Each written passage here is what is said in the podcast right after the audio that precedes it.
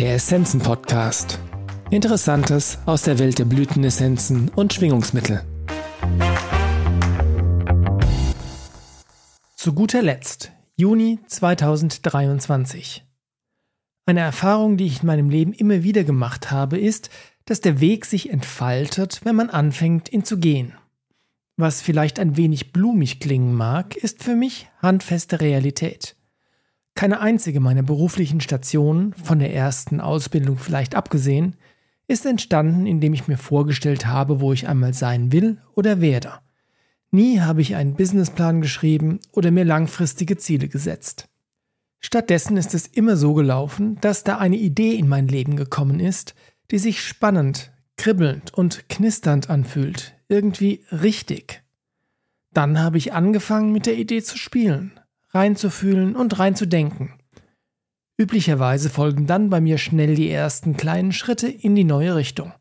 Ich kaufe mir ein Buch oder eine Software, denke mir einen Namen aus oder probiere irgendwie anders aus, wie sich die Umsetzung der Idee in der Realität anfühlt.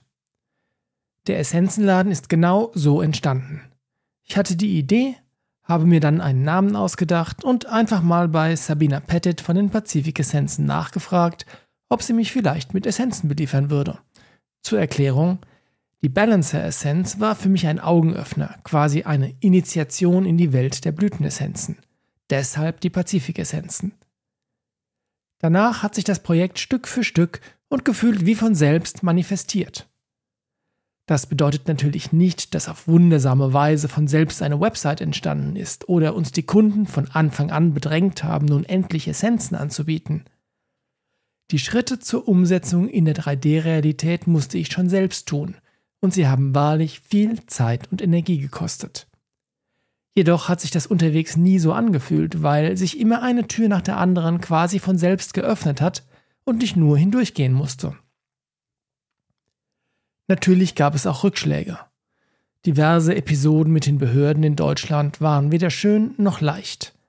Aber jede von ihnen hat dafür gesorgt, dass ich dazulerne und meinen Job unter den gegebenen Rahmenbedingungen so effizient und angenehm wie möglich machen kann.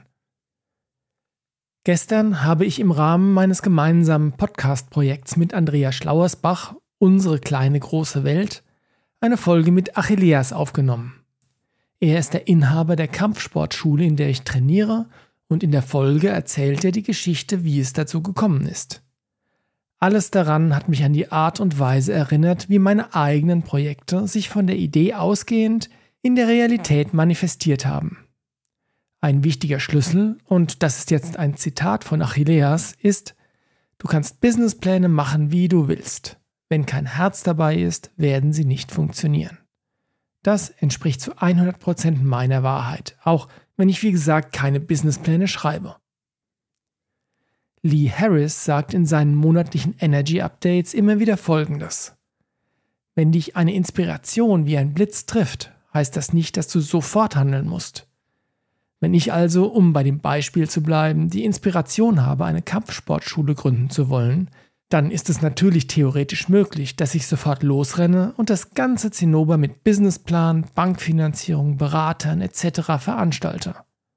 Meiner Erfahrung nach ist es jedoch sinnvoller und nachhaltiger, dass man die Idee erst einmal sacken lässt und dann einen kleinen Schritt nach dem anderen geht, anstatt sofort mit Volldampf loszurennen.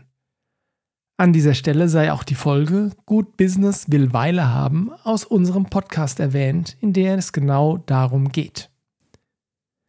Mein aktuelles Projekt neben dem Essenzenladen ist, wie schon erwähnt, das Podcasten. Das war wieder so eine Idee, die gekribbelt hat. Die Schritte auf dem Weg gingen alle leicht und waren in Bezug auf die Zeit, aber auch auf die aufgewendeten Ressourcen problemlos zu stemmen. Und ich kann gar nicht so genau sagen, warum das Thema Podcast bei mir so kribbelt. Es fühlt sich einfach so an, als ob es wichtig wäre, heute die Grundlagen zu schaffen, weil es in der mittleren Zukunft mal von großer Bedeutung sein wird. Vor diesem Hintergrund habe ich dann gleich auch das zweite Podcast-Projekt gestartet, diesmal natürlich für den Essenzenladen. Hier gibt es zwei Arten von Folgen, vorgelesene und freigesprochene. Die vorgelesenen, wie beispielsweise auch dieser Text, sollen dazu dienen, die wertvollen Informationen von den Essenzenherstellern, die wir übersetzen und in unserem Newsletter veröffentlichen, auch zum Hören verfügbar zu machen. Ich selbst nutze das beispielsweise gerne, wenn ich die Küche aufräume, mit dem Auto fahre oder andere Dinge tue, die nicht meine volle Aufmerksamkeit brauchen. Es ist eine elegante Möglichkeit, Informationen und Inspiration quasi nebenbei aufzunehmen. Die freigesprochenen Folgen beschäftigen sich mit praktischen Dingen rund um die Essenzen.